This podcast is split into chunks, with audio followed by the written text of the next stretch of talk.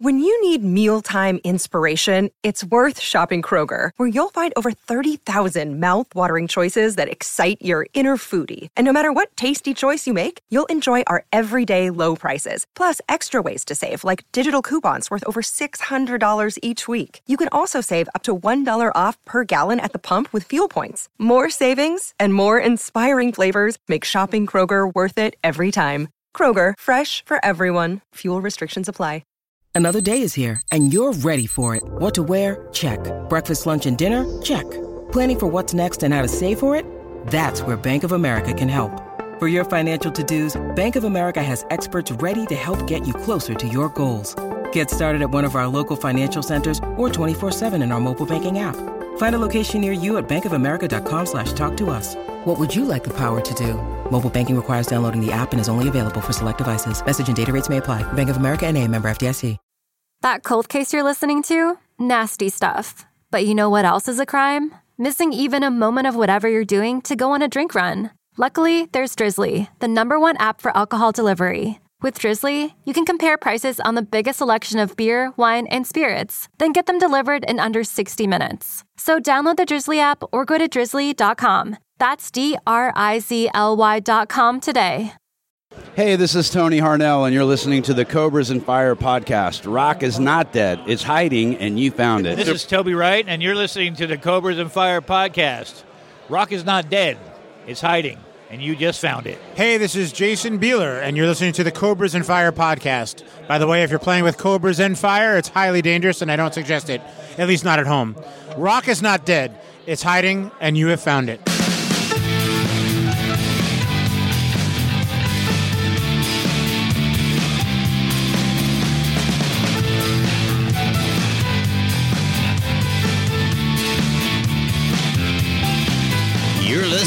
To the Cobras and Fire podcast, part of the Decibel Geek podcast empire. It's Rockin' Pod 3, baby, and you know I brought all my sisters with me. I'm looking at you, Ian Wadley.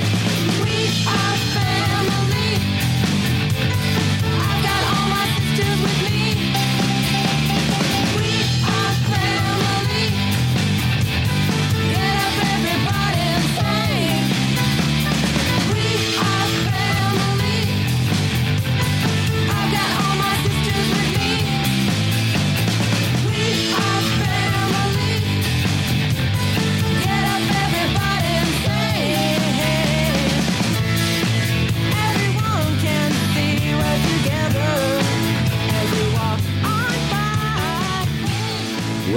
Cobras and Fire. My name is Baco, and I am not joined by anybody. I am all alone, and probably because Loose Cannon and I are not the brightest bulbs in the tree. Because if we were, we would have actually recorded these intros when we were together in Nashville. I'm talking about Rockin' Pod 3. I'm also a little hoarse from the weekend. We did a lot of interviews and a lot of yelling and a lot of talking with people uh, over loud music. So I'm going to try to keep this brief. But what you're about to hear today is the first part of our Rockin' Pod coverage. Much like last year, part one is going to be all the interviews with the artist. Next week, part two will be focused on the podcast and the hosts that make these shows great. So today it starts off with Michael Sweet from Stryper, of course. Uh, he, pretty much a regular guest at this point. And another former guest on the show, Tony Harnell, follows that. After that, we have a fabulous chat with Toby Wright about about records that he did that didn't involve Kiss, and one of the funnest chats I have had in my entire life was the conversation with Jason Bieler from Saigon Kick. I guarantee you're going to love all these interviews, but that one is going to uh, probably make you laugh more than the other two. And it all ends with the icon, the big four guy, the fellow Minnesotan and coffee lover. Uh, I'm talking about Dave Ellefson from Megadeth. So uh, strap in because this, this is a long one, but it's it's worth it, and you, you're going to have a good time. I guarantee that. Before we get into it, though, there's a couple things I would like to mention. Is that like, and I, and I feel comfortable that that I can speak for Loose Cannon that we really appreciate everybody you know who who came to the expo uh, and, and, came up and talked to us. People that like over the years have like you know we've got to meet and and uh, and get to know a little bit. And people that chime in on the cobras on fire page quite a bit. And so I want to take a second just to talk about some of those people that actually walked up and took, took the time to say hello. Look, we understand that not everybody can come to this thing, uh, and and we also understand that if money were no object, a lot of you people would be there, and a lot of people I'm going to be talking about are fans of so many other shows, of course. But I would like to take a second to at least acknowledge the time I spent with some of our listeners and how much I appreciated that. I'm talking about guys like forgive me it's really hard to talk right now i'm going to apologize right now though because i guarantee i'm going to miss some people because there was just too many to remember. So please uh, you feel free to message us go on our cobras and fire group and, and post something if for some reason uh, you felt uh, slighted here because it wasn't intentional and you definitely deserve credit. It was just a joy to talk to all you. Uh, I, one of the people that i'm going to mention first i didn't actually see there chris fretwell I he, he apparently was there because he commented on something. Uh, Chris, uh, I I love that the fact that you like to troll my personal page with a lot of political conspiracy crap. Uh, but but even more so, I like the fact that the, the times you chime in and, and, and join the group and talk about the show uh, more than anything else.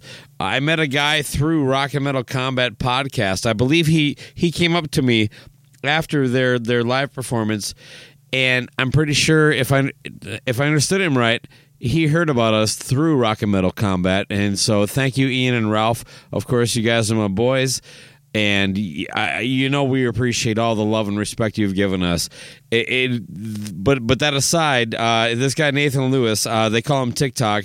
He, he we had a really fascinating conversation, and I really just I mean, he basically melted my heart talking about like uh, the shows he'd been listening to, but he's he's just getting into it now. So welcome aboard, Nathan. I hope you stick around. David Cathy, I am so happy that you're, you're feeling good and and you're you're up, walking around and healthy.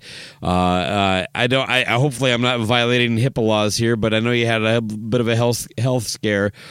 Uh, some serious health issues anyway uh, with your back uh, uh, uh somewhere during the, the last year it really uh, melted the cockles of Baco to hear that uh, we were one of the shows that that uh, help you bide time and, and kind of get through all that. So uh, uh good to good to find. I think we've met in the past, but we actually spent some time talking this year. Uh, Bill Elam, same thing. I know I saw you last year, but uh, you've kind of come on as a really strong con- contributor to the Cobras on Fire page. Thank you for that. It was lovely to meet you and your daughter. Jay Zabluski, a fucking firecracker of a human being. I met him last year for the first time as as like he just wanted to come up and say, "I listen to your show." Oh, and then ran away. Uh, this guy is 900 years old and moves faster than uh, a, a, kangaroo. Is that a, is our kangaroos fast? I'm going with it. Uh, David Glenn, finally we met. Uh, David came out, and David, for those of you that don't know, David is a Decibel Geek writer, just like myself and Luce so so so getting a chance to talk to him was uh, much appreciated. Sean Cullen, always a pleasure. You know I love you, bro. Uh, I, am glad that we actually finally at the very end, at like 11 o'clock at night to, to two in the morning, got to hang out and uh, and, and spend some time together because uh, I love you, brother. Andy Shaw, thank you for the ride to the airport. Thank you for being just one of the nicest people I know. Andy Shaw lives in the Twin Cities with me, and he is a perspective podcaster coming forward. We'll see if that ever comes uh, to fruition. Kevin Williams, we met for the first time last year. We spent much more time talking then than we did this year, but I, I it was still good to, to catch up with you and see you. But I thank you for the beer, first of all. But I, I wanted you to know that I did notice that you actually had two more vests. So keep it up, buddy. And I'd be remiss if I didn't say thank you to anybody that took time to buy me a beer. I don't know how Loose Cannon did, did on that thing, but uh, I had at least a half dozen people say, Baco, can I buy you a beer based on our Bias a Beer campaign? So uh, thanks for all that. So that, that, that was actually pretty impressive just because it chimed into our show. With all that said, Rockin' Pod 3 was a huge success. And, uh, just like uh, the, the, prior year, uh, bigger and better and kept going. And I want to thank Chris Czynszak for uh, including this and all this stuff. Uh, it, it's too bad if you couldn't come uh, because you missed out on a great time, and we all had a blast. So, and, and Loose Cannon was actually there. So, unlike Pete from the I Love It Loudcast, people know my co-host actually exists as a human being, but it was actually also never questioned. Anyway, with all that said, thank you everybody in the podcast community for embracing us. We have part two coming up next week, like I said earlier, and thank you everybody for who's listening even right now, even if you couldn't make it to Nashville. And thank you, Chris and Zach, not just for including Cobras and Fire in this event, but for all the help and all the positivity you've basically added to my life. I really appreciate that. But yeah, it's a wonderful event, and, and you do a great job. So thank you there. And since we're talking about Decibel Geek, thank you, Aaron Camaro, for driving us around. People, Aaron Camaro drove me and Loose Cannon around in a Camaro. How cool is that?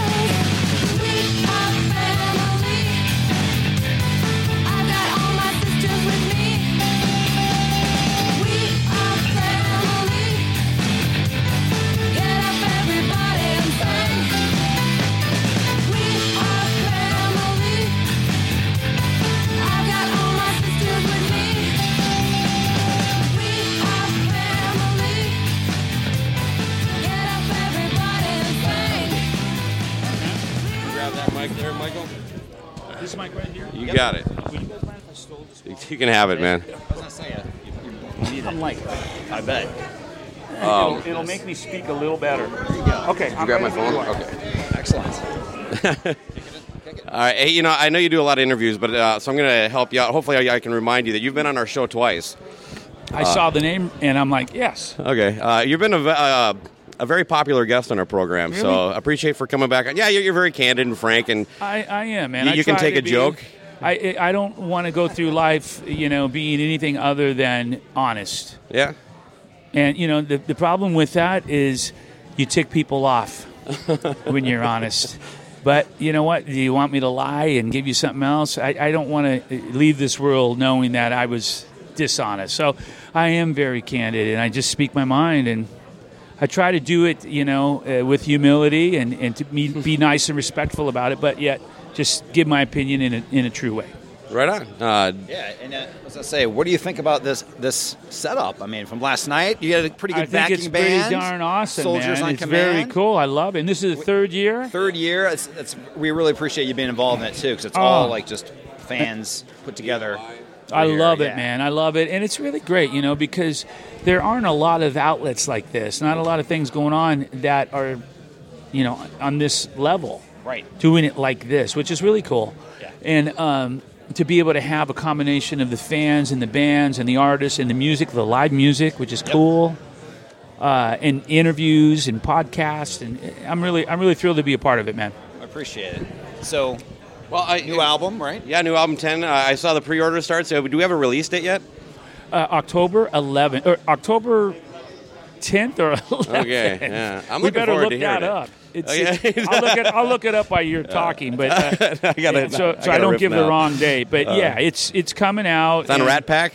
on Rat Pak, and I'm really really excited about it. Uh, October 11th, Okay. release date. Right on. All right. Will there be physical vinyl as well? Physical uh, CD, of course, Sure, vinyl. We're doing vinyl packages Cool. uh, at ratpack.com. And uh, really killer, like a green uh, swirled speckled. it- It's killer looking. Cool. And uh, it's there's 11 tracks on the album, or 12, 12 tracks. I got to get my information right, man. Uh, 12 tracks, and there's basically a different guitar player on every song.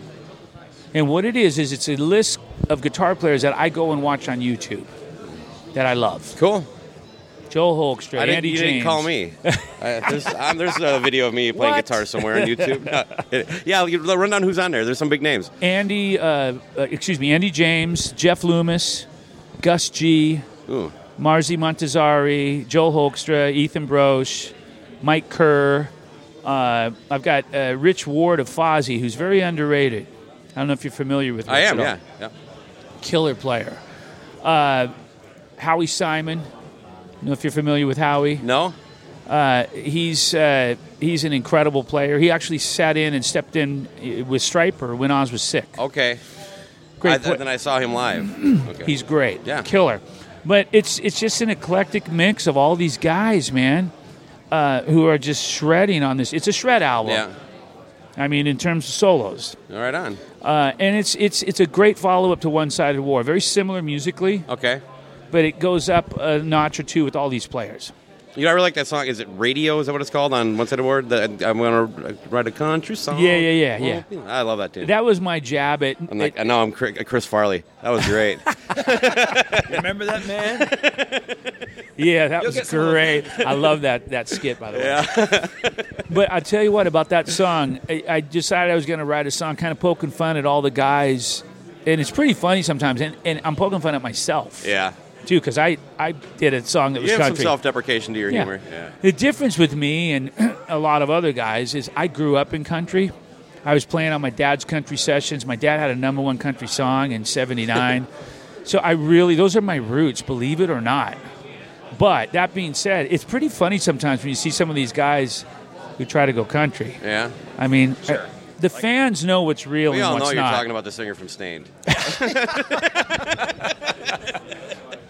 I didn't say that. Yeah. No, he absolutely not. But you know what I mean. Yeah, I The do. guy- some of it works. Sometimes it works. Yeah. But most of the time, it just doesn't work. Yeah. And, and imagine if uh, who's the guy on uh, uh, The Voice, country guy, big. oh, big- uh, Blake, Blake. Edward, Blake Blake, Shelton. Shelton. Okay, imagine if two years from now, country wasn't so popular. Sure. And then Blake's doing a metal album. Yeah, exactly. Would you would you buy that? Would you think this is I real? will buy his country album. I would, I would get it just for comedy. yeah, maybe. Maybe it's really good. It's got to be the real deal, Yeah, or, or don't do authentic. it. Authentic. Authentic. Yeah. Exactly. You know, I, I w- go. Go, no, jump. in our in our conversations, I've kind of I kind of stayed away intentionally just because it's not that big of an importance as far as me. But I th- actually, you, you had a comment recently, and I'm going to paraphrase. So I'm not trying to put words in your mouth. Something along the lines of, you don't like something some bands using the label Christian rock. And I wonder if you could elaborate on that because we have some thoughts as far as questions for you regarding that. I don't like the label Christian rock. Just as a blanket statement, not you weren't I think calling it's, out I any think bands. it's cheesy. Okay. It's corny. it's silly. It's like you're either rock or you're not. Why why why are you Christian rock? Because you sing about God? So does that make, you know, Slayer satanic rock? Are we going to put a label on Slayer? Well, they're called satanic. but, but they're not when you go to a record store. no, no, right. Oh, I Well, got not- you. they're not- There's not, there's not a satanic metal category in the back of the oh, store that says sat- oh all the satanic rocks back there. That's why I think it's I just think it's corny. This is a, this is. A, I had no idea this is where you're going with it. That's great. I actually love that. Well, uh, There is no satanic. There, there's no satanic rock category in a record store or online. You go genre. You go on iTunes and look. it's- Look where Slayer. It'll say rock or metal. It's not going to say satanic metal. It- it- good point. It's, it's Yeah. just silly to me. It's like why, why, why have all these labels? I feel like labels take away from what you're trying to do. Yeah. They have for Stryper, in Yeah. the sense that they limit what we're trying to do. It was a big part of your of, of your initial push, though, right? Uh, when the band started. Well, no, it still is. I mean, see, that's the confusion. People think because I say something like that that I'm denouncing Christ or I didn't I'm take it like that, my but I faith. think you do make a good point. Um, no, you're talking about the, the labels. Yeah, just just the fact that you have to be segregated almost. exactly. And, and with that too, though, but the way, the thing we have an issue with is when they actually use it for various Marketing. bands like Skillet and Need to Breathe, Yes. and stuff like that. Where Yeah. I'm like, my, my wife, for example, will put on a mix, Yeah. something like that, and Skillet will come up and I'm like, what is Yeah, this? I know. is this even? I'm like, they, I seriously think it was just like, well, it's, we can market ourselves better. We'll get into that. There's no so that's question. right. Okay, you agree on There's, that. kind I of stuff. completely agree on that. And, and I, I know bands. I'm, I won't name those bands, but I know bands that tried for years to get a deal in mainstream rock, Right. and they couldn't. Yep. And they then they got a Christian deal and released a Christian album. Right. And then you're on the special That's where it becomes it becomes almost a mockery, Yeah, right? yeah. And am I, I'm not the only one that thinks that. Well, no, no. I mean, plenty. No, I guess I, I don't know. What, I don't have That's another why I elaborate. we'd like to know your opinion on this. Yeah, no, totally. And see, we're the difference with Stryper. Not that we're better or worse or you know above anybody. It's just that when we started out, we were a rock band and we became Christians, and we continued down that path of being who we were. But we rewrote the lyrics and the message. Okay. But we still remain Stryper, the same Stryper you saw in the clubs, the look, the sound. We didn't sit down and say, okay, let's be a Christian band now and change everything. We can't look like that because that's over the top and we're going to lose followers and we can't do this. We, we just stayed who we were and stayed true to ourselves. You know, and we still do to this day. I mean, like we have an album called Goddamn Evil. Most Christian bands probably wouldn't release an album called Goddamn Evil. They would say, well, that's going to alienate our fan base. We did it because we felt led to do it. Yeah. You know what I mean? I and we follow our hearts and what we feel comfortable doing. I think Walmart didn't like it either. So. Oh, they hated it. I, I think it's uh, similar to the whole thing with the country thing. Like Yes. people can see through it.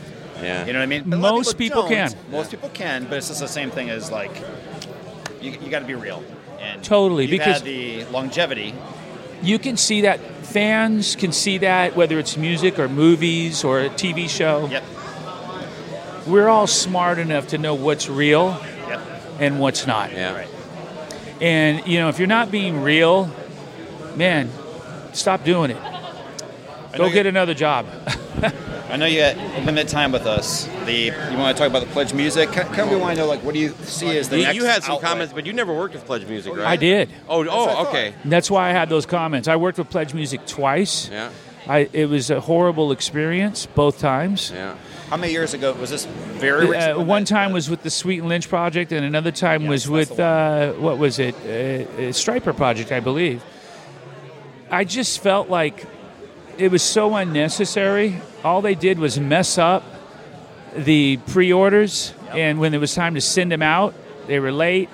Uh, they didn't get uh, sent in properly to SoundScan, so we missed out on first week numbers, which is really right. that's what it's all about Yeah, is the first week numbers Right. For for a band like us these days. So they dropped the ball in many ways. Really nice people working there. I'm not I, nothing against the people that work there, but man, I just thought it was a complete waste, Yeah. waste of time and effort, and and they took a big piece of the pie for nothing.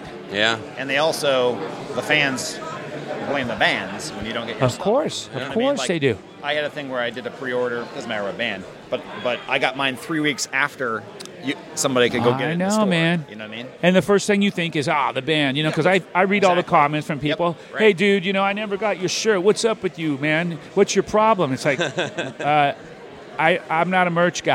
That's right. I don't know. I dropped it off at the post office two weeks ago. yeah, I don't deal with merch. Here, let me pull up your tracking number.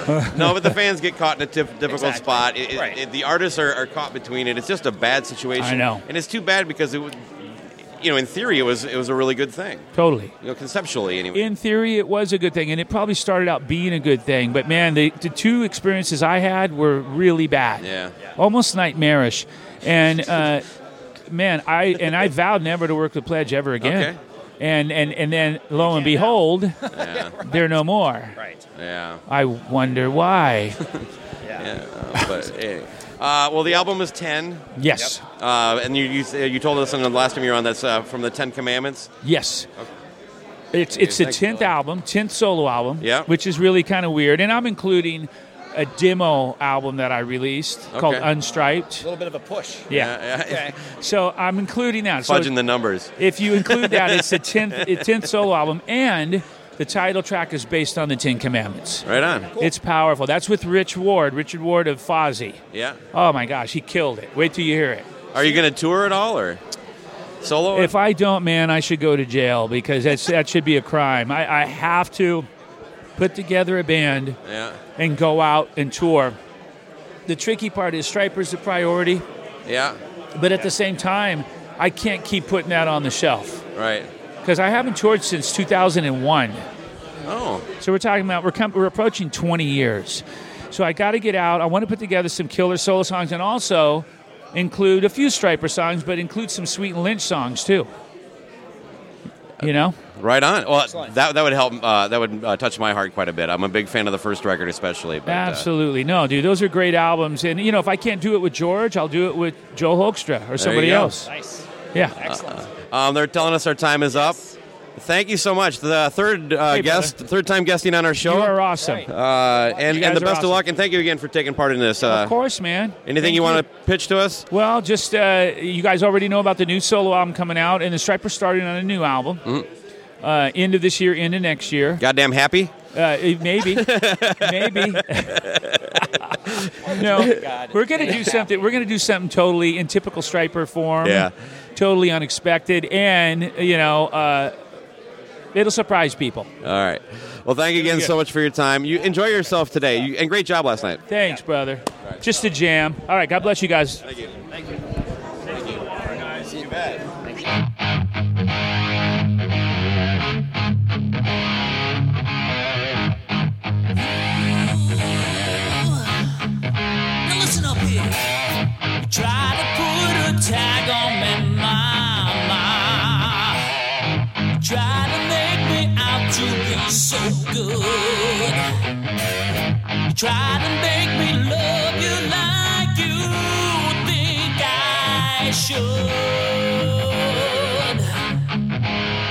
To me, baby. You're hearing stories about me, baby.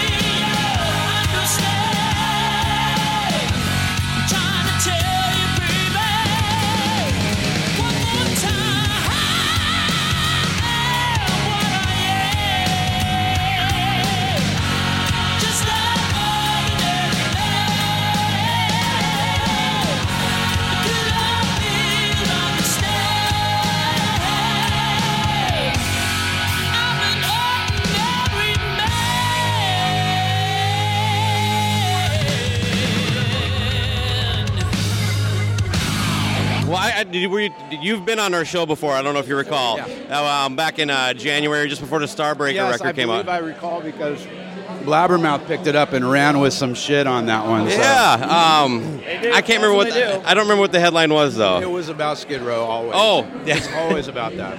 Speaking about Skid Row, any chance I'm going to get you to elaborate any more this time?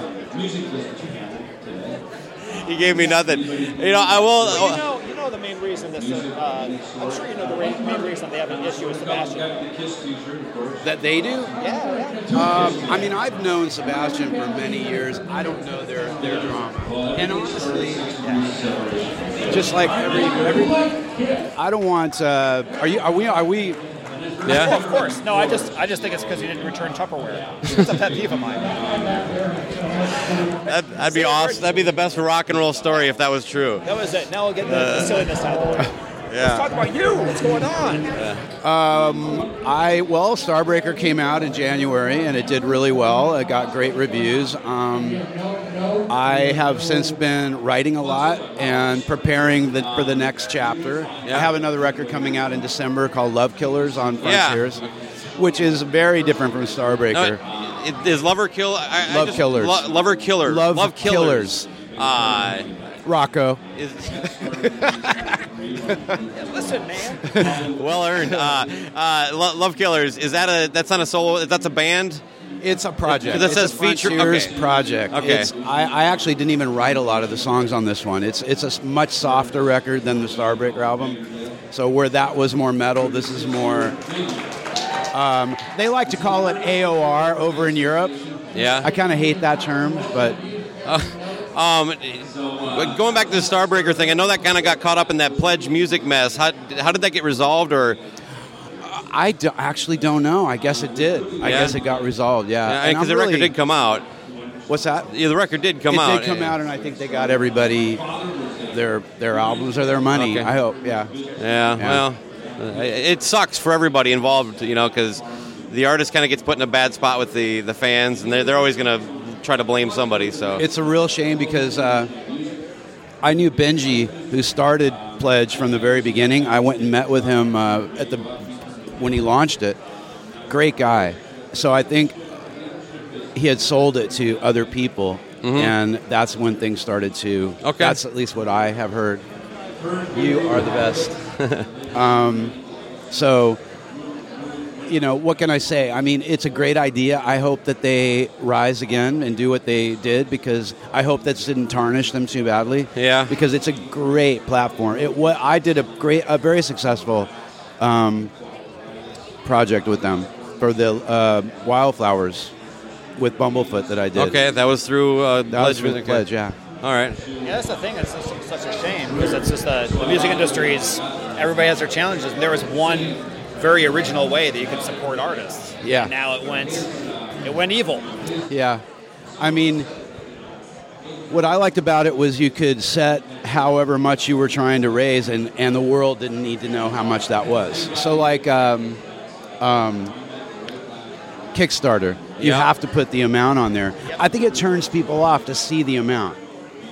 But when they don't know and they just see the percentages rising, it's a way cooler way to do it. Yeah. Yeah, that's a good point. Um, I, I hear you're going to Australia coming up here. Yeah, I'm so excited about that. I might not come back. Yeah. I mean, I've been a, you know, I grew up surfing in San Diego, so I'm really excited about that. Uh, what is what is a melodic rock fest? Do I have that right? Uh, uh, It's melodic rock fest, yeah. Um, is it a fan of you, you or us?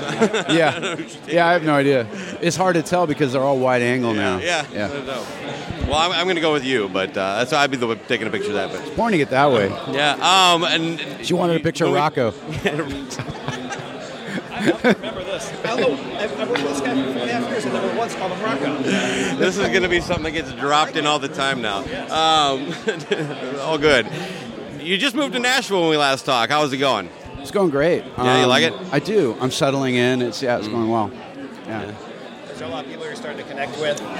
Yeah, I, I had a lot. I still have. I had and ha- still have a lot of work outside of Nashville that I have to, whether it be Europe or, you know, a lot of projects going on. So I'm just starting to get my feet on the ground here, and it's. it's Yeah. I've been really, as I was in the very beginning, always very well received here. People are so friendly and so warm. So Do you ever get out and uh, do any like kind of solo acoustic performances locally here, or? I will, but I don't want to saturate it that way. Yeah. So you know, um, it's such a rich, vibrant uh, music scene that I just want to. I want to really explore um, more of the writing Mm-hmm. and songwriting with people because there's so many great writers here, and uh, take advantage of that.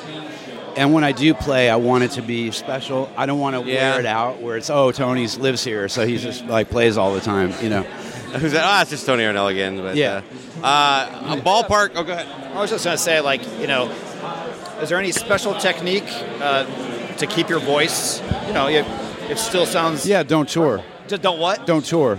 Oh, okay, that's not it. I don't tour a lot. That's not Perfect. by choice. All right, you've heard it here. If you don't, if you want a great singing voice, don't tour. No. Perfect. Um, no, I took care of it. You know, I did, and I always I, I had a great teacher. I started with when I was 18 years old. My mom was an opera singer, so I know her. Uh, you know her her regiment and and her. Um, she was just very very. She was a good person for me to have in my life early on. You know, helped me just know when to rest it. That's a big thing that singers don't usually understand. Like right now, I'm talking all day and I have to sing a song tonight. I'm like, it's in the back of my mind. You know. Mm-hmm. Right on. Uh, I forgot where I was going. Cause I, oh, I, I just had a dumb joke about the Kid Rock honky tonk. I don't think it matters. Uh, you could do it. What's the tour you got coming up in Norway? Uh, it was. I wrote it down. Ten thousand miles to go. Ten thousand miles to go. Uh, Like- it's a it's the first time I'm, I'm going to be doing a storyteller show. So uh, basically, um, and and it's it's it's actually coming together really beautifully. It's it's uh, it's basically taking you as quickly as you can. You you have 90 minutes. Yeah. it's not a long time. Right. 75 to 90 minutes. It's, it's really not uh, to fit songs in and maybe get like three to five minutes of a story in. Um, but I'm getting is I'm trying to compress it the best I can, my Yeah. life, and all the different areas of it, and get the beginning. The thing So is, you're you going know, to touch the on all your bands, all your projects? No, or- uh, because it's in Norway. The focus will be my life in TNT. Okay. And the thing about it is, we were so enormous there that as an American singer, I'm being, and I'm being inducted into the Ah. Popular Music Hall Congratulations. of Fame uh, on the 16th of September, which is really I'm the only American that's going to be in there.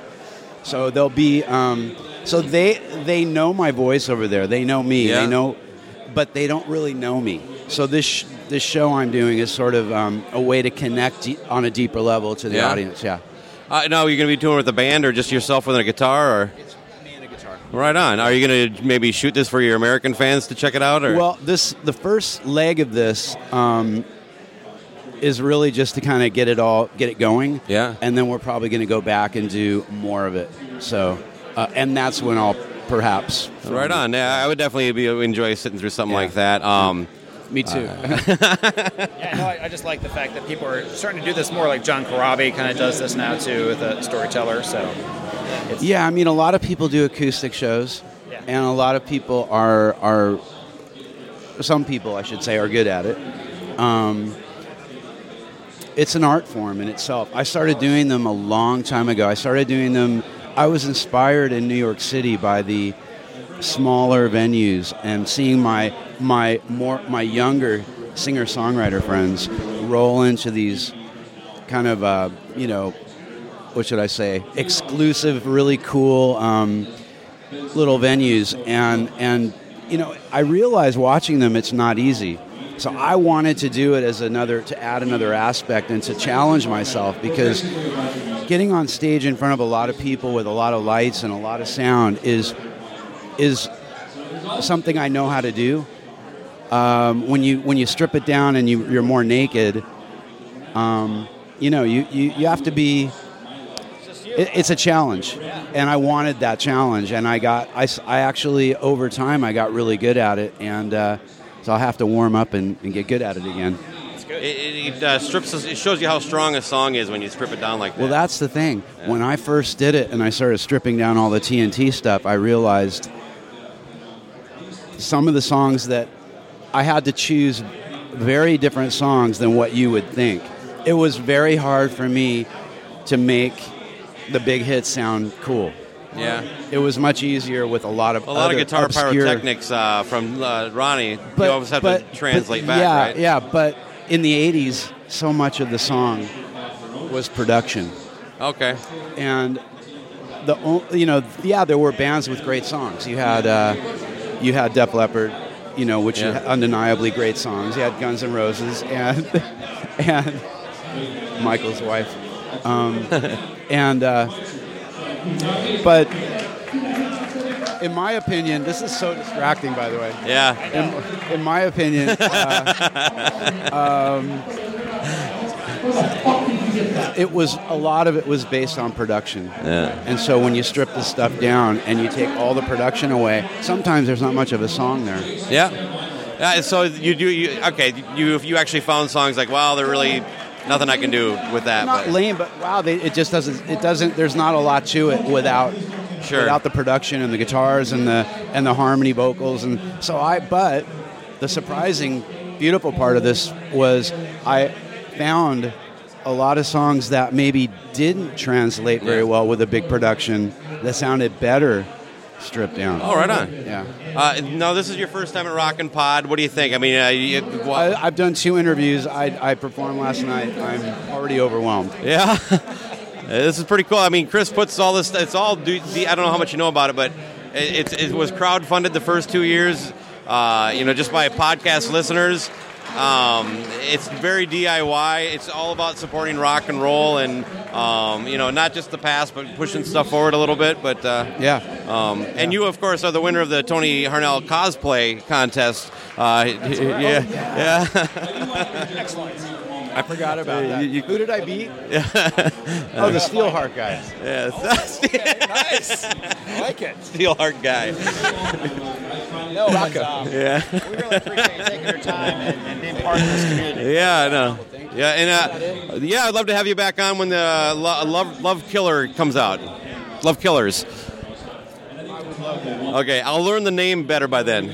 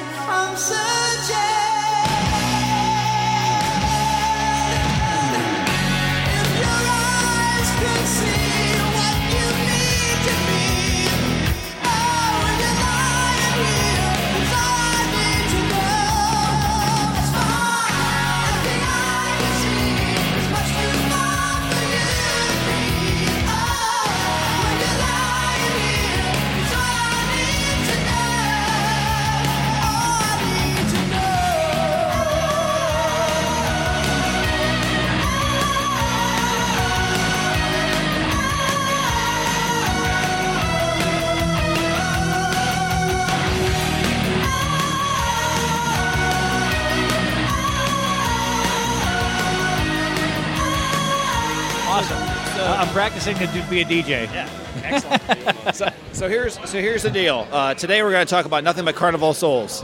Just kidding. Wee! I gotta go. I know that's a one Oh, thing. have like you been asked about beat the record before? by this group of people. Yes, Once, yeah, Yes, once, once. about that, yeah. Once is too many. that's right. No, we're gonna. Um, I intentionally get, pulled up everything I could find as far as what you did, just because I know you've done so many records, and it was going to be faster than going through my CD collection. But Right, right, Yeah, right. so- you can always find me at TobyWrightMusic.com, where I have a whole list. yep. And well, um, I guess one of the questions would be, you know, probably one of the last rock, great movie soundtracks as far as rock is Last Action Hero. Now, which was first in my memory? Was did you work with them on that soundtrack for those two songs? Because it says produced by Alice in Chains, but I don't think that's accurate. On the actual album, it doesn't It- have it- your name. It's technically accurate Oh. um, that it was produced by Alice in Chains, um, and that was pre Jar of Flies. That's where I right? thought the timeline was. Yes. Right. okay. So that that's the timeline on that. I was brought in to, you know, I was begging their A and R guy at the time um, to please let me work with this band. I love this band. They're amazing. I can help them. They can help me. We'll Right. have a great symbiotic relationship. He gave me a shot to record those two songs. Okay. Um, a little bitter and what the hell have I? Yep. Um, and so we went in with the movie people, and we recorded them. And the movie people, you know, there's, it was just a big fiasco with those two guys um, because they really didn't know music and or study this band. right. Um, so, but Well, I mean, had- it's kind of a disconnect because it's a wacky movie, and not a good Arnold Schwarzenegger movie to begin Right, with, bad with a great movie. soundtrack. right one of the rock. best soundtracks, I think. I, absolutely, You know, yeah. it I was mean, really original, cool. two original songs by Alice in Chains on a soundtrack. Right. I was like, what? that one and Judgment Night stick out to me as ones that I've actually Yeah, that's gone right. cool, to. Yeah. Right. I like Judgment Night as well. Yeah, but so you know, we went in and you know just did our thing, and um, you know then it came out, and uh, I guess, pardon me, um, Andy Wallace mixed it Okay. to begin with, um, and then later on, toward the you know toward the end there, um, they asked me to remix because they didn't like it, and that's why I got Jar of Flies because they didn't like Andy's mixes on those two songs. Interesting. Okay. Yeah, because I did he mix for Dave Jerden before, too? I, I was, I was just curious because they were with him for the first two right albums. I think they were yeah. with Jerden, and then you know after Dirt, um, Right. You know that kind of turned around for Okay. whatever reason. Gotcha, gotcha. So then the next part would be with, with that situation. So they, that was kind of like your test, Right, kind of, right, right? Okay. right. I would say that sure. If I Yeah. asked what it was like in the studio with them, because they had a kind of a turbulent history with drugs and stuff.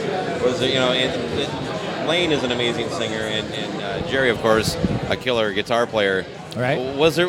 Did it come together easy? Was there any kind of any issues that you kind of had to deal with to get the thing done, related, related to their, their their personal issues? Um, You know, I never saw any of the personal stuff. Yeah. You know, I heard about it, and it was like okay, um, but I just you know I dealt with I chose to deal with the music, and because that's what I was hired to do. Okay. um, you know, as far as personal lives and all that kind of stuff, some of it intermingled. Um, but at the same time, I just, you know, I wanted to steer clear of all that and, and, you know, get to the heart of what I was hired to do, which was make great music with them. Right? And so, was there hard days and easy days, you know, to pull stuff out of people? Sure. You know, just depended on the day. You know, some days were really easy and Right. some days were really hard. You know, it just depended on the day. That was the first record with the Inez. Do I have that right? Yeah. Okay. So, like with Jar of Flies, though, kind of the story that I've heard is that it was you went in for something. There was like a studio time booked, but it wasn't intentionally to make like SAP Part Two, right? It just kind of It wasn't Right.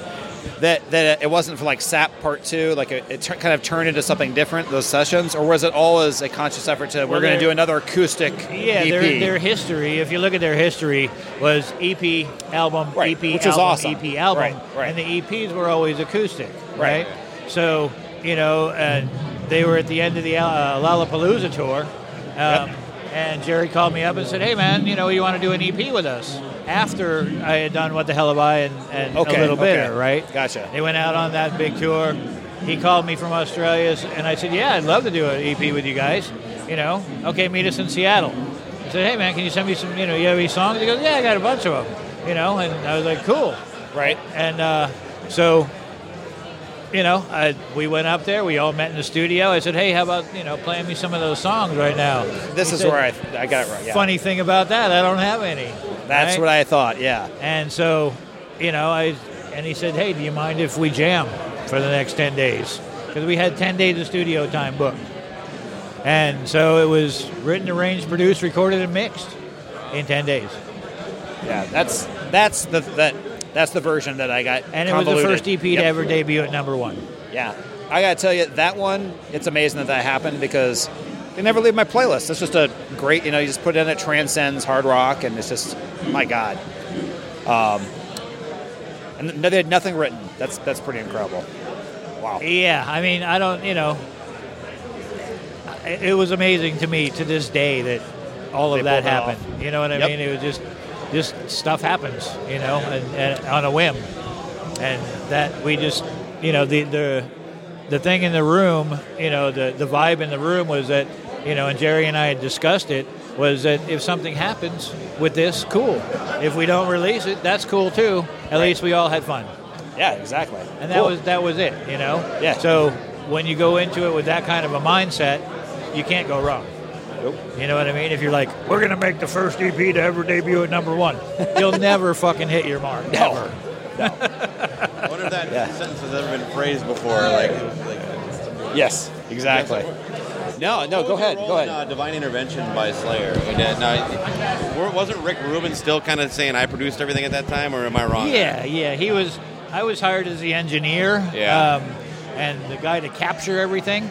Um, and then it became quite apparent when he didn't show up at the studio a lot um, that you know the band and I were producing the record. Okay. And so we rallied him to say, "Hey, dude, you know, look, we're we're actually doing all this production work.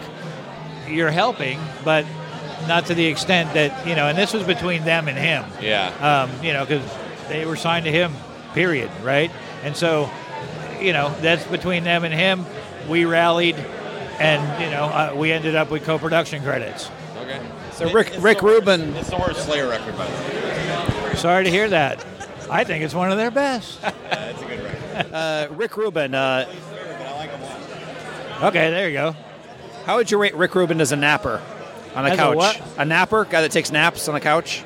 I don't know. I didn't No? see him very much. Oh, that, that's what I've heard. He takes naps on the couch when he's when he's uh, I'll tell in the what, he- studio. he's an incredible mind. oh my God, yeah. I and mean, carved. some, and there's so many albums some I of have. the shit that he does. Sure. I wish I had had that touch. yeah. yeah. You know, just you know, like Johnny Cash is probably one of my favorite Right. ever forever um, that he's it. done. That you know is just friggin' amazing. You know, there you you couldn't have caught that man at a better time, Right. Space and and the whole thing. You know. Oh yeah. I love the, the Red Voodoo record. Um, Yep. And that, that era of Sammy, those he had like one or two, three records right after Van Halen. that I think were really good. Right. Um, what can you tell us about working in the on that album? Oh, just amazing working with that guy. I loved him. I still do. I mean, I think that you know his his departure from Van Halen and all, all the Van Halen, uh, you know, David Lee Roth stuff and all that kind of it don't matter. Uh, you know, I look at a performer as a performer, and he's actually one of the best. He's an amazing guitar player. He's a kick-ass singer. It's all about vibe, you know, and I think that he just brings it, you know, wherever he goes. And, you know, I've, I've seen him several times at shows and this, that, and, you know, he, he's just a stand up dude. There's so much color and shape to the songs on that record as it goes through.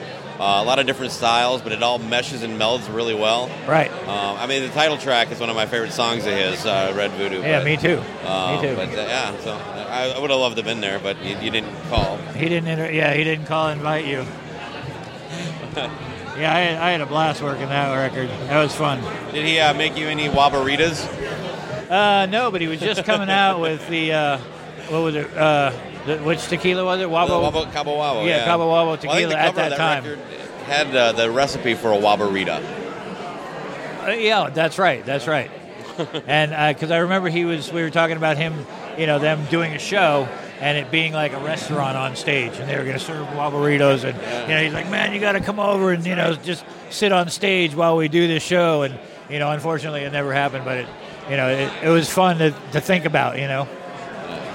I got to tell you, I actually did not know this until we pulled this up. Mostly because I didn't see it in the producer. Deliverance, working with corrosion of conformity. Like, were you were you brought into the when you were mixing, or you like what any any stories about that, or working with a band, or was it Uh, I to you mixed, I mixed that Was- at Electric Lady. Okay. um, downstairs in Studio B, um, and it, you know, I was, I love that record. I just, I love it too. That's know. my my favorite like '90s that genre uh, record. Like, just sounds perfect. I like Wise Blood, but Deliverance better. I agree. of course you do. Of course you do. Yeah, Wise Blood was like Deliverance, but a little less. And that was right still, after it, right? Yeah, it was the one right after. Those are the two that kind of like when they changed their sound. And Mike uh, Frazier mixed that one, right? I'm not sure.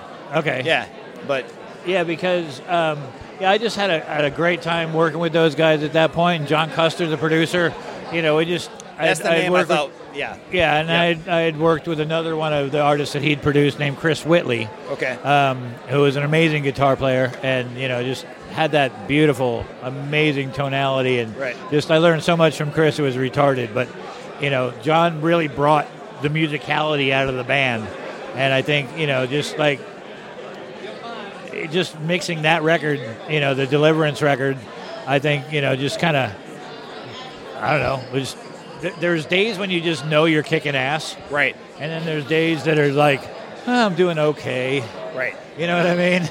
And uh, you know, and I don't really get along, or I, I, I don't, I don't really feel this song, or something like that. And I didn't have any of that with any of that record at all. I was Nice. like, oh, this one's kick ass too. Right. And I put on the next song. Oh, fuck, this one's amazing. You know, But like uh, for I'm clean my actu- wounds was like, wow. What now? Clean my wounds. Oh, it's great.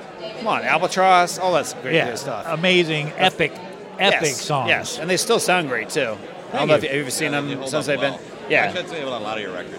Yeah, exactly. Well, that's what I try to do is mix music not for the moment, but for a classic sense of, of music because I want you 20 years from now. And, you know, it's been 20 years since I made those Right. records and they still hold up. And so it, in 20 years, I still want them to hold up. I don't want to, you know, I was never a guy to follow fads. You know, like, oh, shit, you know, there's, it's high compression, fucking stupid volume time. Right. I, I still don't follow that fad. I like music that be dynamic Yep. and have depth. Right. I, I want to hear the reverb. I want to hear the delays in the background. Yep. I want to hear left to right. I don't want it to sound like it's you know an inch high and you know four inches wide. Not into it. Don't care about how loud it is. I have a volume knob on my stereo or Correct. my No, phone can't or stand the brick whatever. I know you know what saying. I mean. Everybody does. Yes. So use it. Yes, yes, that's right. But like in that situation, so the album was already done. They gave it to you to mix, correct? Or were you Yeah. actually there during the process? No, no, that was I just mixed that one. Right, So- exactly. So that that one, um, uh, is there ever ever a to? situation like that, can the, does the producer hear the mix and then give you notes on what he wants to change? That's what I was curious about how that works. Sometimes, um, you know, like that one, he just, you know, here, do something, and then the band was all there, right? So, you know, the band would come in, I'd play the mix, they'd go, oh, you know, I would need more of this, less of that, blah blah blah blah blah blah, and I'd just push around some faders until everybody was happy. You know what I mean? Because at that point, it's still my mix, you know, and you can't become like so attached to it that you're not Right. going to raise a vocal. You Right. know what I mean? Like that's not going to destroy anything. It's going to make it better. And then, you know, they're, you know, if you get a drummer that's always like, I need more drums. Right. Well, at a certain point, it becomes I'm crying wolf. Yes. You know what I mean? Or the singer's always like, more vocal. You know, if the Right. vocals are low, okay, I can see it. But, you know, there's a certain, you know, I, I look, I, I try to explain it to people and musicians of, just think of an aquarium. How much water does it hold? A certain amount, right? And no more.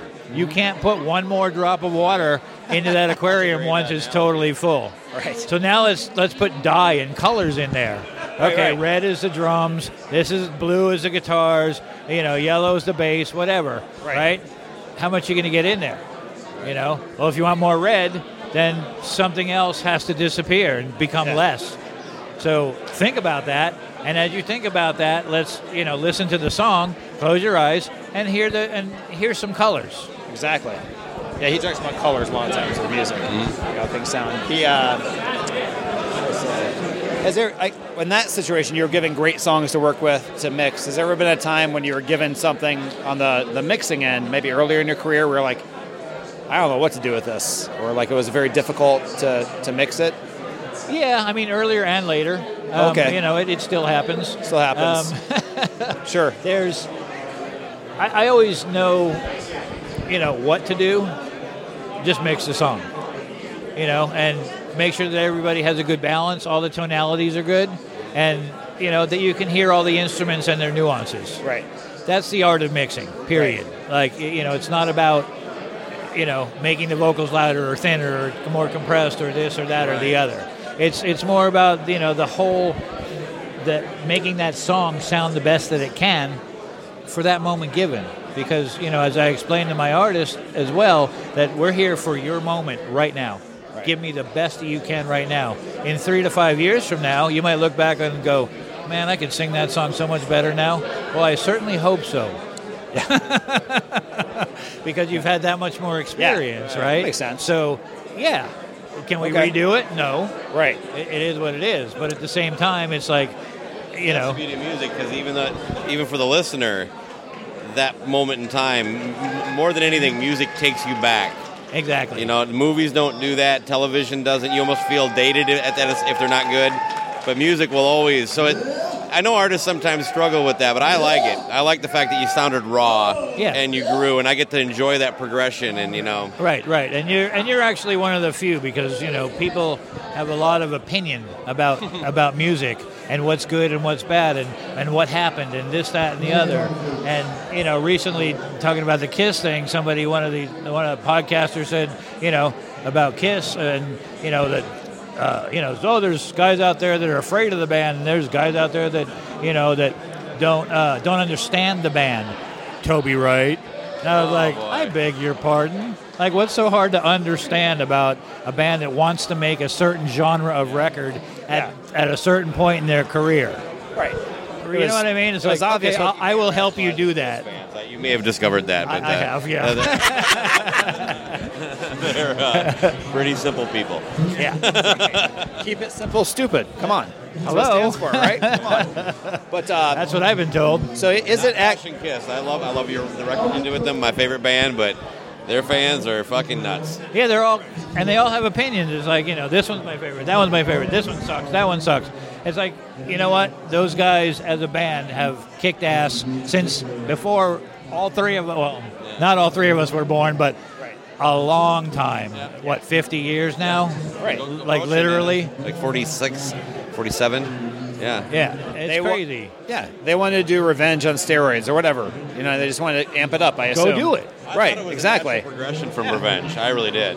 Yeah. Um, I was so pleased when it finally got a release. You know, it would have been nice to have an actual packaging put together for it. I would have liked a real cover. Yeah, that's what I'm getting at. Oh, Like, it's- in- like yeah, they the original one was was awesome looking. Instead. But all I had at the time was bootlegs, and it was just like, That, uh, at the time, it was the biggest bootlegged record in the world. yeah. Yeah. Who who who get who put that thing out? Yeah, we know it was you, Toby. Say what? Yeah. Who put that th- bootleg out? I don't know. I don't know. We all have our suspicions. Okay. All right. As do I. but no. And it, is it true that you're? Oh, is it true that you uh, uh, are going to be remixing the And Justice for All album this year? No, Oh, okay. absolutely not. I think. I'm sorry. He, he told me you were No, over here. no, he didn't. no, that. I'm on time right now, but that uh, was that was um, that was put to bed by the band. Um, understood. you know, and and they want to just leave history as it was, and and that's a beautiful thing. And I But there was actually them. a conversation. Absolutely. Oh, we, okay. we started a big ruckus uh, about it um, because, you know, there was coming up on the anniversary of the record. Um, and, you know, people wanted to hear the bass and all that kind of good stuff. Right. And, you know, James just, you know, said, no, we, we want it the way it is. Thank you. And thank you very much for offering. And so, I, you know, I, I love that, that, you know, they just came up and said, okay, No. Okay. I, I And think it- I it's great. Like have. You'll always have the regular record. You know, you don't have to George Lucas it and destroy the, the original masters. Right. But I'd like to hear, hear a remixed one.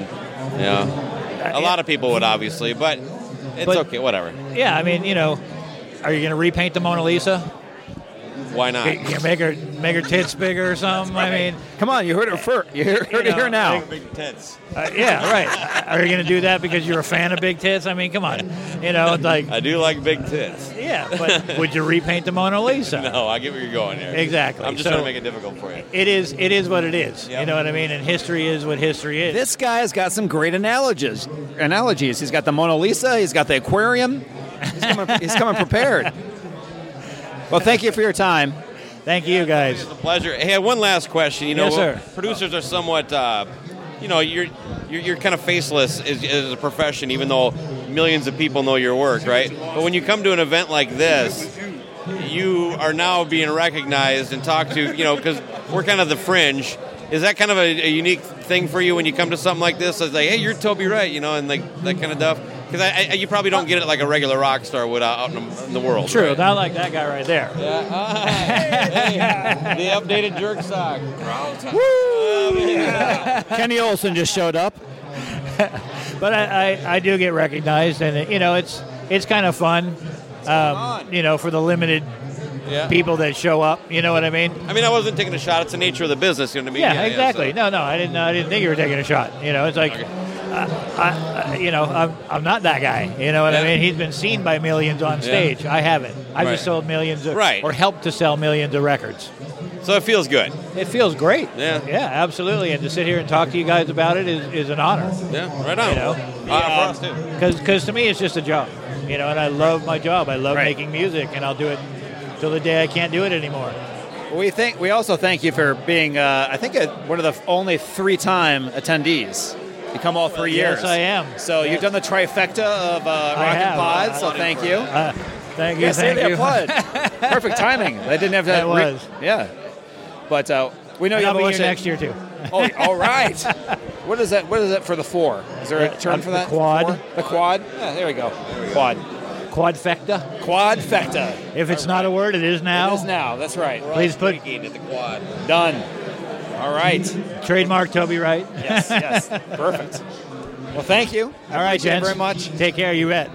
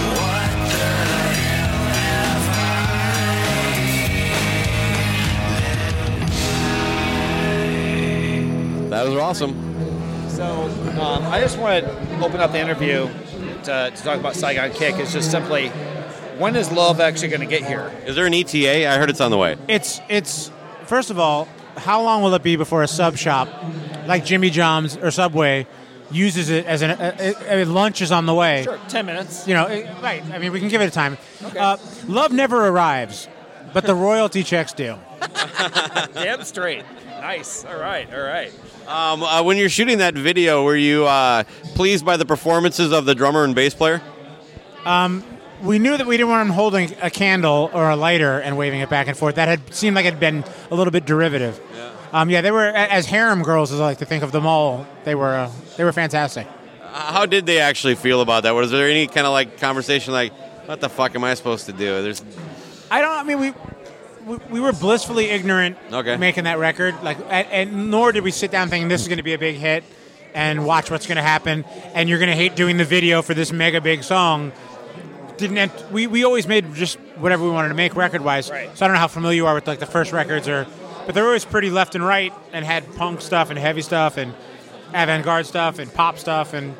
So it's just what we did. The same same balance of record uh, was on the first record as was on the second record. Sure. Um, now, you guys have gone back and played shows in the last few years together, but but not that long ago. There was some pretty bad blood between everybody. I know Matt Kramer had some, I don't know, let's just say not kind words to say about you. Same with uh, the drummer uh, Phil.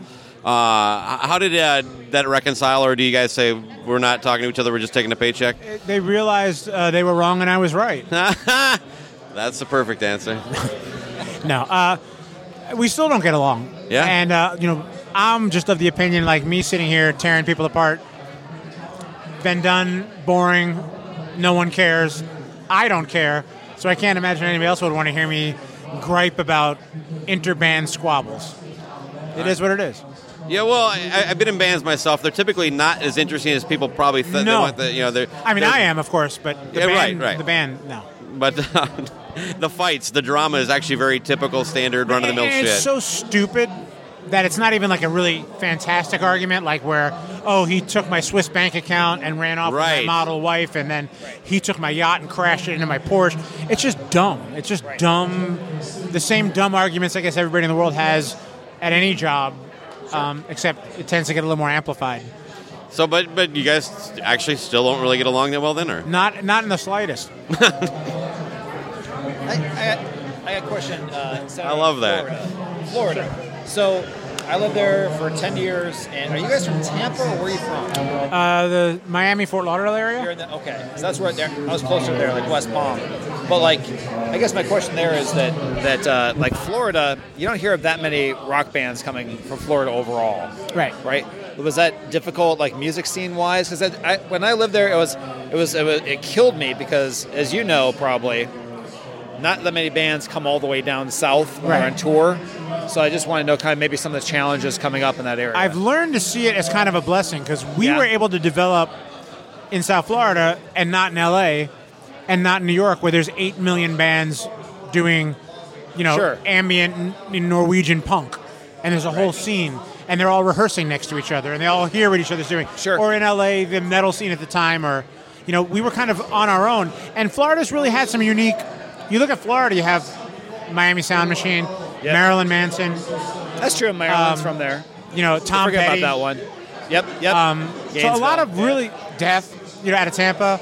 Um, so you get you get a lot of real sabotage. Um, so it was really weird diversity of unique bands that came out of there, and I think that's partially because you weren't as inundated. Like you know, in LA, you know, there was floors of metal bands. Like you, I don't know if they organize them by year or whatever, but Right. all rehearsing, all at the same shows, all playing the same, That's all kinda I was shopping at the same thing. Right, right. So I think there's a, there's a negative to that as well as a positive. Sure. Yeah. Yeah. No, just curious because it doesn't seem to be that, much of a rock scene when I was there for last. I, I don't think there. It, Florida yeah. is like the same way with sports. Yeah. If you're Everybody is- winning, they're into it. That's great. And if not, they're out because Yeah, they don't- there's- no one cares. because there's so much other crap going on. I guess like and no one's from there. that is correct. No, I So- was. Yeah. Are you from? Are you from there? No, I'm from New York originally. Okay. Yeah. That's why I was there for ten years, and I. Anyway. I'm a massive hockey fan. Okay. Um, and I've adopted the Florida Panthers as my team. Sure.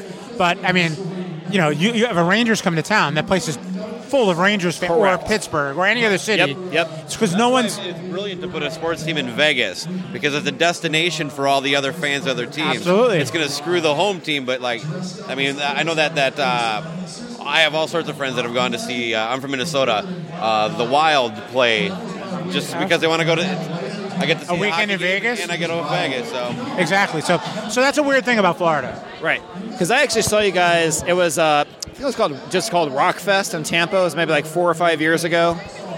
And you guys Oh, yeah, yeah, uh, yeah. Uh, opened. It was like uh, I think it was with uh, Avenged Sevenfold and Yeah, they, when they that didn't have sound the? PA on for half the sound. Thank you. I was uh, wondering if you because I don't think there I'm was not a, a I'm not a stickler for technicalities, but I, I, I feel like maybe having the PA on during a band set would behoove So I, think. I think there was no bass or dr- what was missing. no guitar, no no drums for the first Yes, it was the, The most first- surreal thing I've first seen. three of five songs we played.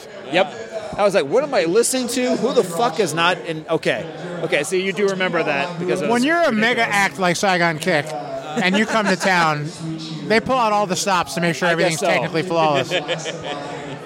have you? Uh, would you have more there? Or? I did- it was just a very unique situation. I'm, I'm, I'm Unique is a nice way of putting too. it. Huh? Unique is a nice way of putting Yeah, it. That no, was I, I guarantee you guys were so pissed. It was just like You know, so I mean. I wasn't. I'm, I- I'm used to kind of. I go into life expecting a car wreck.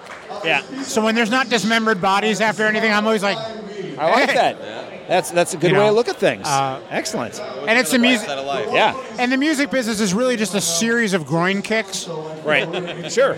with intermittent, like, oh, I didn't get kicked. Graze, just like right, next to the ball. A flick, right, just direct. that kind Just of- a flick, right? Uh, Matt, Matt, not Matt. Uh, Phil Varone, your drummer. Uh, Mm-hmm. Did you see the documentary they did on him? Did not watch it. That he did on him. What's that? I think he did it on him. have you seen any? Have you seen his other movies? Uh, not really something I put high on my list of must rents. But hey, more power. Look, you know what? Is that Netflix? I, I don't. I, I, if they have a, a dark, a dark, a dark web version of Netflix, um, uh, more power to whatever. You know, I got enough trouble running my own life, making my own decisions. you know what I mean? People do stuff and make decisions, and you know, Well, I enjoyed the documentary very much, and uh, I've heard him interviewed sometimes. He's, he can be okay. in fairness, oh, he's, a, not a, he's a smart guy. Uh, in fairness, that version of him I never knew because that all happened during really the Skid Row time. Yep. Um, when we were on tour, I mean, we would drink a few beers and fall asleep. We weren't like a drug band, you know. Um, so, you know, So I, I guess I know the answer to the next question, especially because you said you guys aren't really getting along. Um, I Garrett, he's never given you one of his uh, dildos that are fashioned after himself. I'm sitting on one as we speak. not a, I saw you moving a little to the left. Yeah. Okay. All right. Fair enough. Yeah. I mean, I guess uh, this comes up sometimes. Like I recently saw Extreme. They they're, they're great, but you know that's that's one band that's known for like you know an acoustic song like your hit. Um, I guess what did, did you was that picked as the the the main single? I guess what I'm saying is that there's a lot of challenges. Like a lot of people have no idea that Extreme rocks like Van Halen, kind Right. of. You know what I mean? Question that, like people got into you because of that song, and they hear that record. And it's Oh, I mean, I, I, there was literally hordes of soccer moms rioting at our live shows when they realized the rest of the album wasn't that. But you know what? I, I don't. I don't. Saying I don't care is not right. It was never part of my mental process. I make music I want to make. If I want to make a bunch of Barry Manilow tunes, that's what I'm doing. If I want to make Meshuggah tunes, that's what I'm doing. It wasn't written as a oh my god, let's have a hit. Um, That mentality wasn't we. You, Sure. Because I mean, if we would have tried to write a hit, it would have failed miserably. We were in Mexico shooting a video for a song on that record called "Hostile Youth" with uh, the guy who'd done the Jane's Addiction documentary "Gift." We got a call from Doug Morris, who's a legendary kind of record label owner guy, and he said, "Look, this station in Florida started playing this song, and it's exploding. Right. It's like selling 10,000 records a week at this point in a very small area. Yeah, yeah. And it's number one in phones, and it's all this stuff. And he goes, and you guys have a hit. So it wasn't like we all sat down and drew up this plan of how to have it happen. Of course it kind of happened. Right. Um, and at the end of the day, it's a song I wrote, touched a lot of people, some illegally. Uh, no, but uh, some. Uh, and and Catholic priest of hits. and Oh, it's a God. good and, and- terrible quote. and it's a good thing. You know, what I mean, at the end of the Of day, course. it's, it, it- it's a good thing. And and I've been able to live my life to this point making music and doing. You know, I don't have a day job, and being Right. creative and dealing. You know, getting a jam with Dave and all these different. You know, and uh, worked with tons of bands on our label like Nonpoint, Skindred, Karnivool, SikTh from the UK, and uh, I'm as lucky as you get. Right. Are you doing something with Jeff Scott Soto? I think Yeah. I saw something. What what is that? Jeff and I have been doing these kind of uh, I hate calling it storytellers because it's really Jeff and I trying to make each other laugh.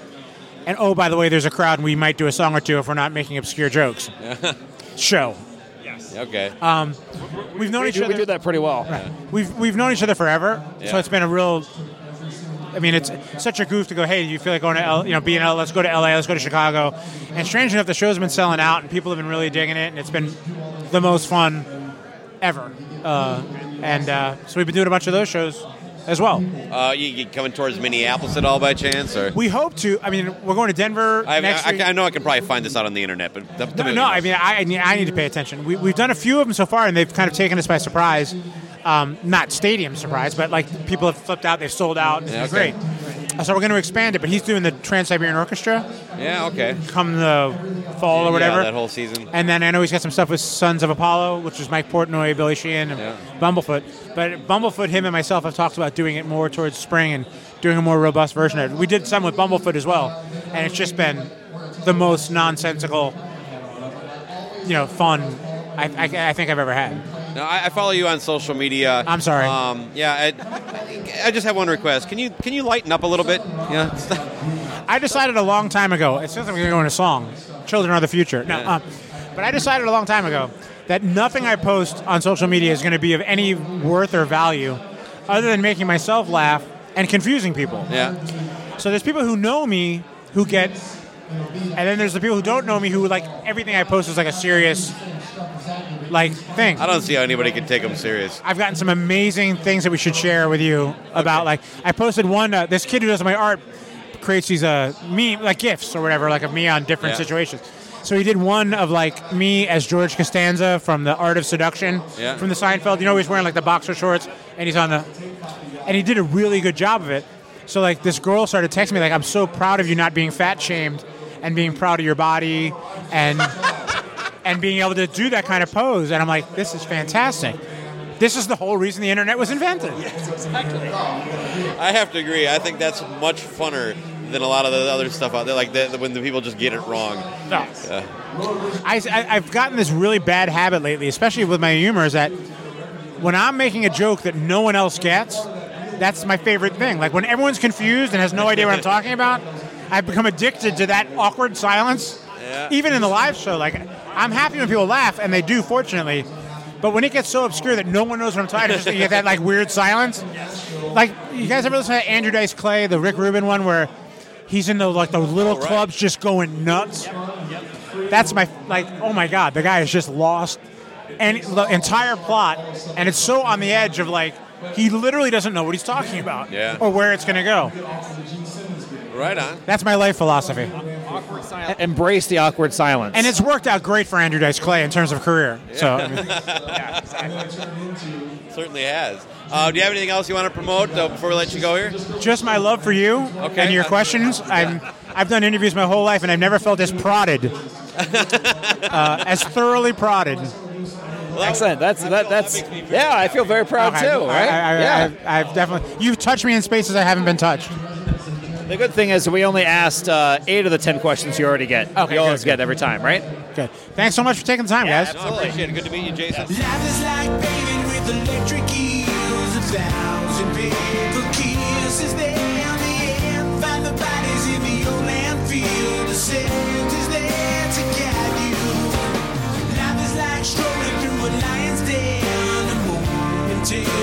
Life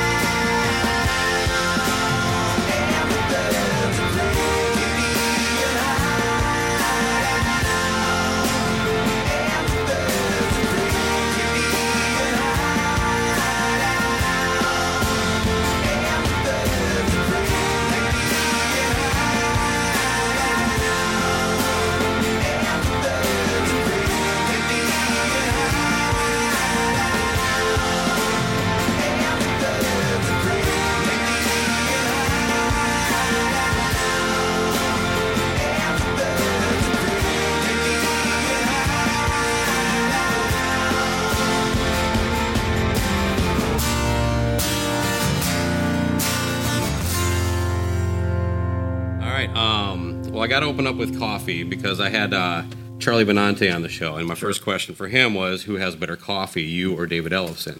So, Mike, that's my question for you: Who has better coffee, David Ellefson or Charlie Benante? Well, I'm convinced there is no better. There's just personal preference. Neither- you guys are too Anthrax or. Megadeth. I don't know. Which one do you like? I think we're both probably top of the heap as far as quality and performance. It's just a matter of which one do you like. Do you go to the A bin or the M bin in the record store? Well, see, I've listened to everything that uh, Anthrax and uh, Megadeth has had. I've only had your coffee. I haven't had his. So I, I need your expert opinion, though. I mean, you're, you're a coffee. Well, since you've had mine and not his, then I guess mine so far is the best. Yes. So I should I, I should not even try his once. You know, if I even get. No, you should, you should definitely try his. You should definitely try his. Yeah, no, he, he's got he's got good coffee. In fact, when I opened uh, the store back in Jackson, Minnesota, he hit me up about, um, hey, get me in your store. Let me put my coffee in. And that was our initial aim with that was to try to you know expand that out. Mhm. It's a small little community, so we needed to kind of keep things localized. So we ended up doing a Jackson House blend. Uh, under my name, but all the blends and all the coffee we have there are Ellefson coffees. Okay. Uh, do you like for what you're brewing at home? Uh, do is, is there a, like a process you like to go through? Do you prefer beans uh, to grind your own, or Well, yeah, I always prefer beans myself because they last longer. Um, don't put them in the freezer. That's an old myth that does not work. what, is the fridge okay or not? Well, you know, just regular room temperatures. I mean, think about where they grow. Okay. They don't grow in the refrigerator, right? Or in a, in a cold climate, they grow in usually a warm tropical climate. So it's okay to have them outside. Uh, the main thing, of course, try to keep them dry more than anything. So anyway, just in a bag or in a container. Um, for me, I you know on the road, I just got a great uh, French press, and it's a really it's a brand new one. I don't even know. Um, the lady who cuts my hair got it for me as a gift, and I've been using it on tour, and it's great. It's, it, it doesn't get all the extra little coffee sediment, you know, that comes into the coffee, which often happens from a French press. Um, so that to me is probably my favorite, uh, really authentic method of, of coffee. Um, at home, I usually use drip coffee. You know, not a Mr. Coffee, but that type of style. Yeah. You know, um, and it's funny because in America, you know, as you travel the world, you really start to see. Um, the origins of coffee, how people prefer it. Usually, when you leave America, for the most part, it's espressos. You know, the true Italian thing is you drink the uh, espresso shots, cappuccinos, and milk milk added coffees only in the morning, never in the afternoon. Um, and often, you know, they'll eat a meal and they'll just you know, like you know have a little Right. shot after after a meal to sort of pick them up and make sure they don't like fade after eating. You know, so that's kind of you a know, good tip. So it's interesting how coffee is like that. But you know, in Canada. Um, Canada, certainly the U.S. and, and Japan, because Japan kind of tends to trend after us, uh, at least with coffee. Um, it's mostly the Mr. Coffee, you, know, dr- you know, drip filter type of coffee. So um, we all have brought something, to, I guess, unique to the table with that, and that's that's America's contribution to coffee. Sure. Uh, well, how many cups a day you drink? You know, I um, usually two. I have one in the morning when I when I get up, and then I have one in the afternoon, like three, four o'clock ish, something like that, and then then that's it. I'm done. You, you mentioned Jackson, Minnesota. I was actually uh, not too far for. I don't know. I I forgot to tell you. I live in Minnesota, born and Oh. raised. Um, so it's a big deal anytime we get to talk to uh, Sure. Dave Ellefson. Nice. Um, but uh, yeah, I was actually kind of down in your neck of the woods, not in that area I'm from. I live in the Twin Cities. I'm from like Owatonna, if you know where that Yep, is. I do. Um, but uh, I I went to see one of your label uh, signees, the Ron Keel band at Redwood Oh, yeah. Falls. Yeah, yeah, yeah. Uh, so it's not, not quite to your place, but you, I think Jackson's closer to Iowa. But Yeah, like we were just there la- literally last week. We were uh, we finished our uh, first run of Basstory. We did like a month of Basstory um, shows around the More Life with Deth book and the Sleeping Giants album that's out now. Um, and we finished in St. Paul at the Turf Club, and then we snuck down to Mankato and played our favorite little spot there, the What's Up Lounge. Yeah. and uh, and but we didn't go any farther. you go to Metler's? I did not go to Metler's. no. That's a Minnesota joke. Uh, but we did go in to see the actually these guys. I got the T-shirt on 95 Rock. Went over to see them in Yeah. Mankato. But I'm about like if you went and it's further kind of southwest Yeah. down off I-90. That's where Jackson is. Right on. Um, oh well, enough Minnesota talk. Uh, one thing uh, I wanted to I brought up Ron Keel because you you have quite a, a broad base of bands on your label EMP Records uh, or label group is what it's called. Yeah. Um, but you also have kind of been a, uh, like a, a lot of uh, bands that kind of made their stake in the 80s. It, it reminded me a little bit of the movie The Decline of the Western Civilization, where Mhm. it was like all these kind of like uh, Sunset Strip bands and Megadeth. Right, Yeah. right. It- it- well, you know, it's, it, it, well, as we start, as we right as we were sitting down, we were talking about Dollskin, which is a young all-female group that I saw play their very first show in my son's high school. Uh, the drummer was a senior, I think, that year, Okay. and she was in the band, and they decided to play at this talent show, and I thought they were just fantastic. So I stayed in touch with them the next year or two.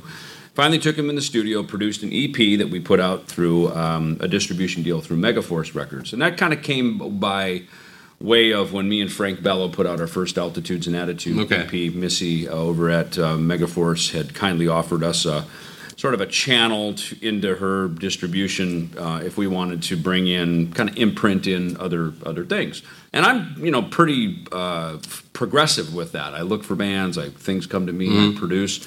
Um, so we initially started there. When I met my partner Thom Hazaert, um, who dreams up a lot of these crazy ideas while I'm out in my day, full daytime Yeah. job as being a bass player and a rock star and doing that side over there.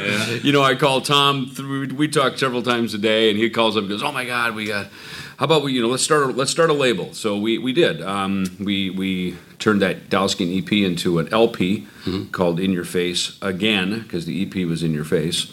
Um, and then we put that out. That was the first one. And so initially, I thought the label would be a cool way for me, like when I produce things, to have an outlet to put out my own productions. Um, because as soon as you produce something, unless you're hired by a label to produce it for them, uh, when you do sort of spec things like I tend to do, I get passionate about something, I take it to the Mhm. studio, I produce it.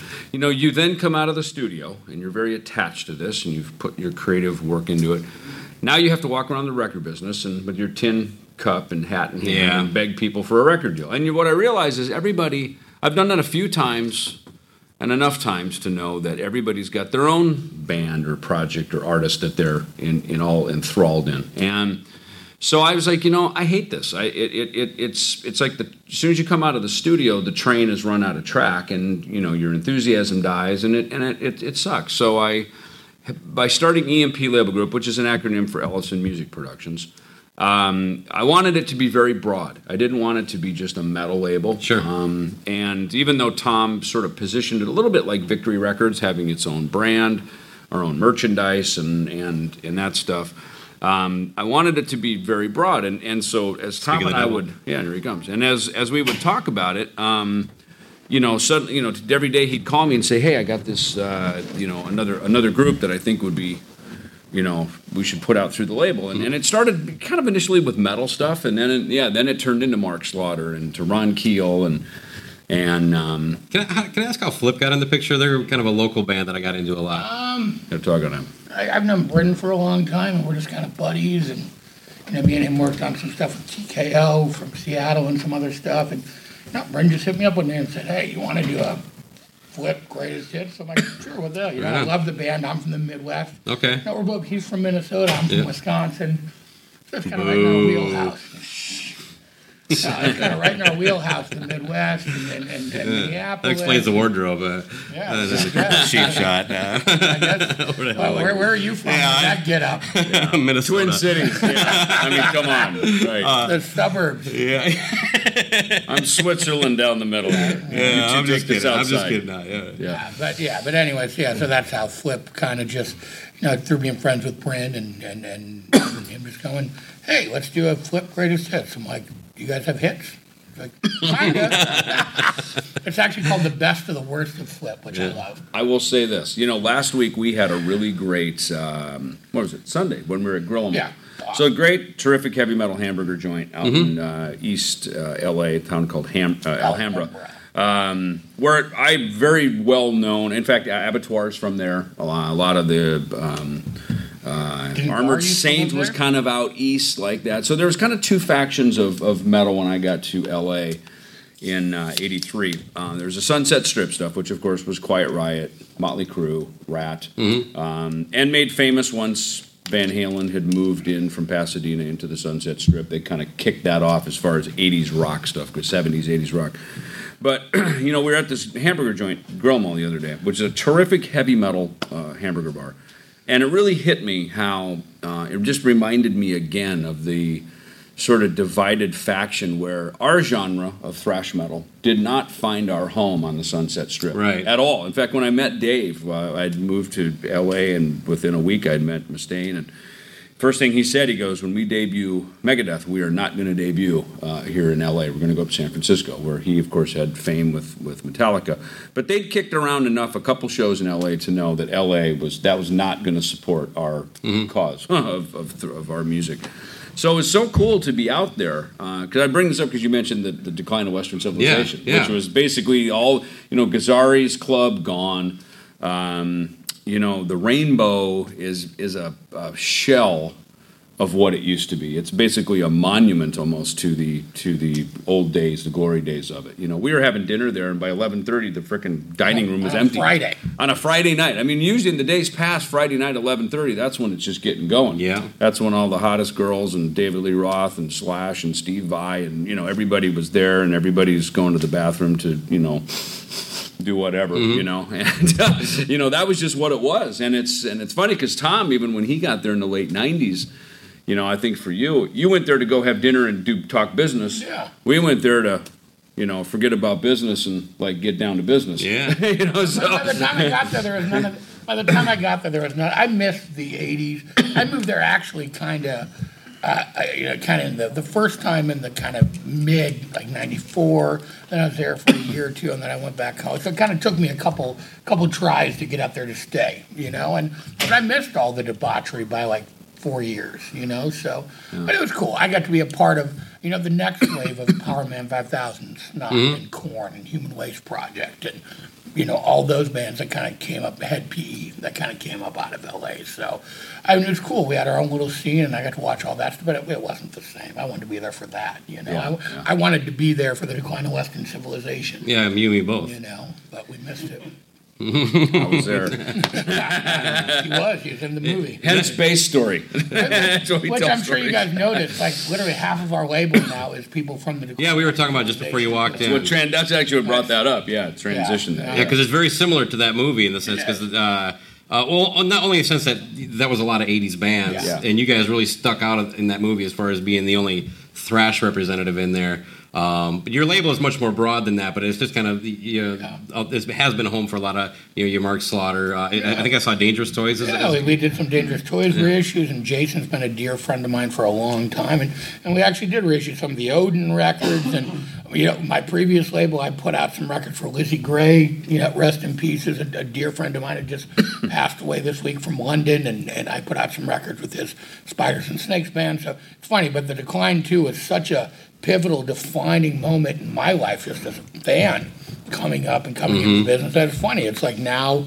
it just you know I've noticed like our label, a lot of things just sort of pivot around that. You know, well, as a growing up in a small southern Minnesota town, watching that movie was like it was it was like you know boner and raging. It's like I have to do that. That's my yeah. life. I grew up in Yeah. Green Bay doing the same thing. Like I have to do that. You Yeah. know that and Motley Crue. And our new book, I literally talk about watching that and Motley Crue Uncensored and going. That's why I moved to L.A. Hmm. Literally was those two things and the Doors are the things that made me move to L.A. Dave, uh, before I we forget, I, I would be remiss to ask how any update on without breaking HIPAA laws. How is uh, the Mr. Mustaine doing? You know, um, I think he's you know he's going through his treatments right Mhm. now. You know, we've um, we put out a calendar with our whole organization about a week, a week and a half ago, and and I'd spoken to Dave about, about a week ago when we were out wrapping up our uh, tour and everything, and and um, you know he sounded in good spirits and just going through it, and um,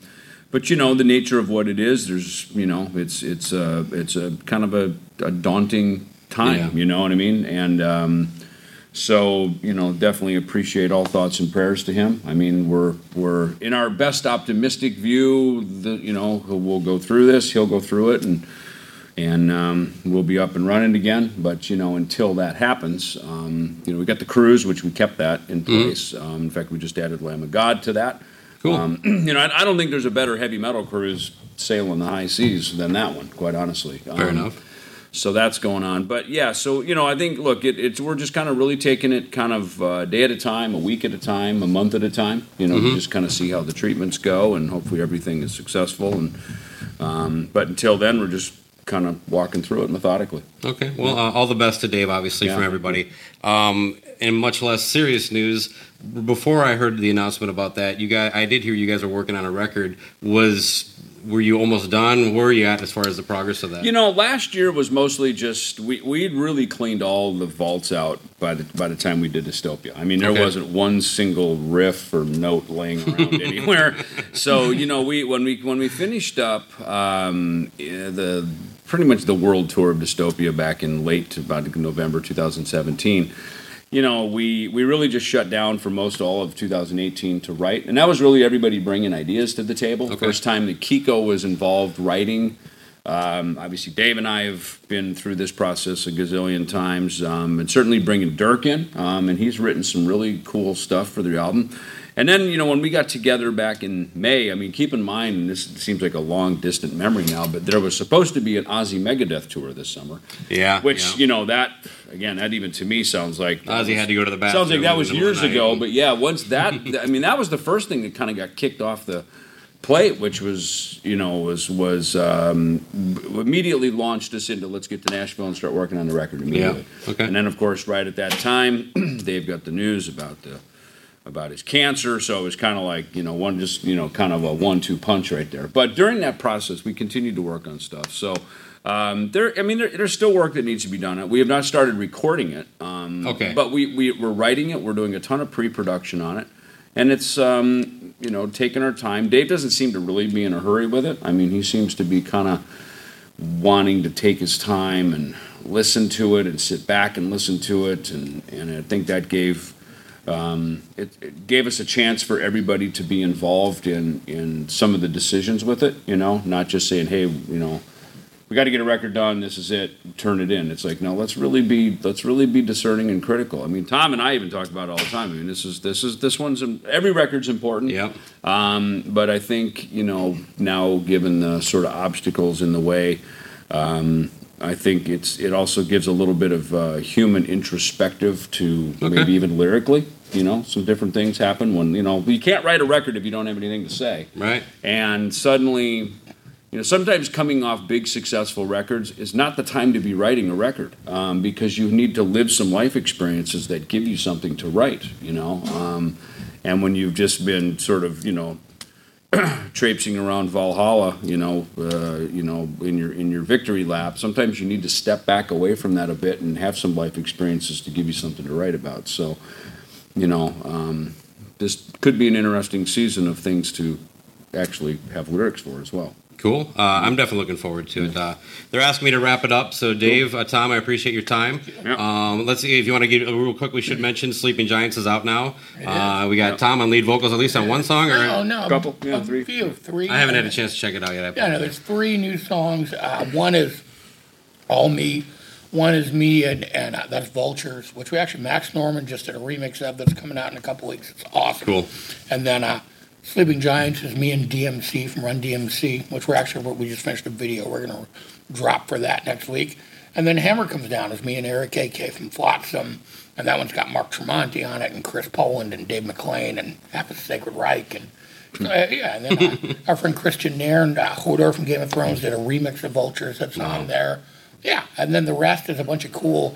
David had some songwriting demos with John Bush and David Glen Eisley. We put those on there, and then a, a handful of F5 demos. It's a really cool kind of retrospective of David's body of work outside of Megadeth. You know, there's been so much, and it doesn't get acknowledged that much, or you know, it's always kind of been framed around Megadeth, and that was kind of what's cool about this was, you know, putting the spotlight on the, all the stuff. David's, you know, been a really prolific songwriter uh, outside of Megadeth, you know, so it was cool to kind of take some of that stuff and put a put a light on it, you know, and that's sort of what Sleeping Giants was. Right on. Well, uh, Tom, it's actually good to meet you. We've kind of had some close calls over the last couple of years as far as trying to arrange something. So it's a pleasure to finally put a face. Uh, Good to be sit down with here. And of course, Dave Ellefson, uh, fellow Minnesotan and uh, member of the Big Four, uh, bass player Megadeth, and uh, an idol and icon. Just uh, what a what a pleasure. Thank you for your time. Thank you.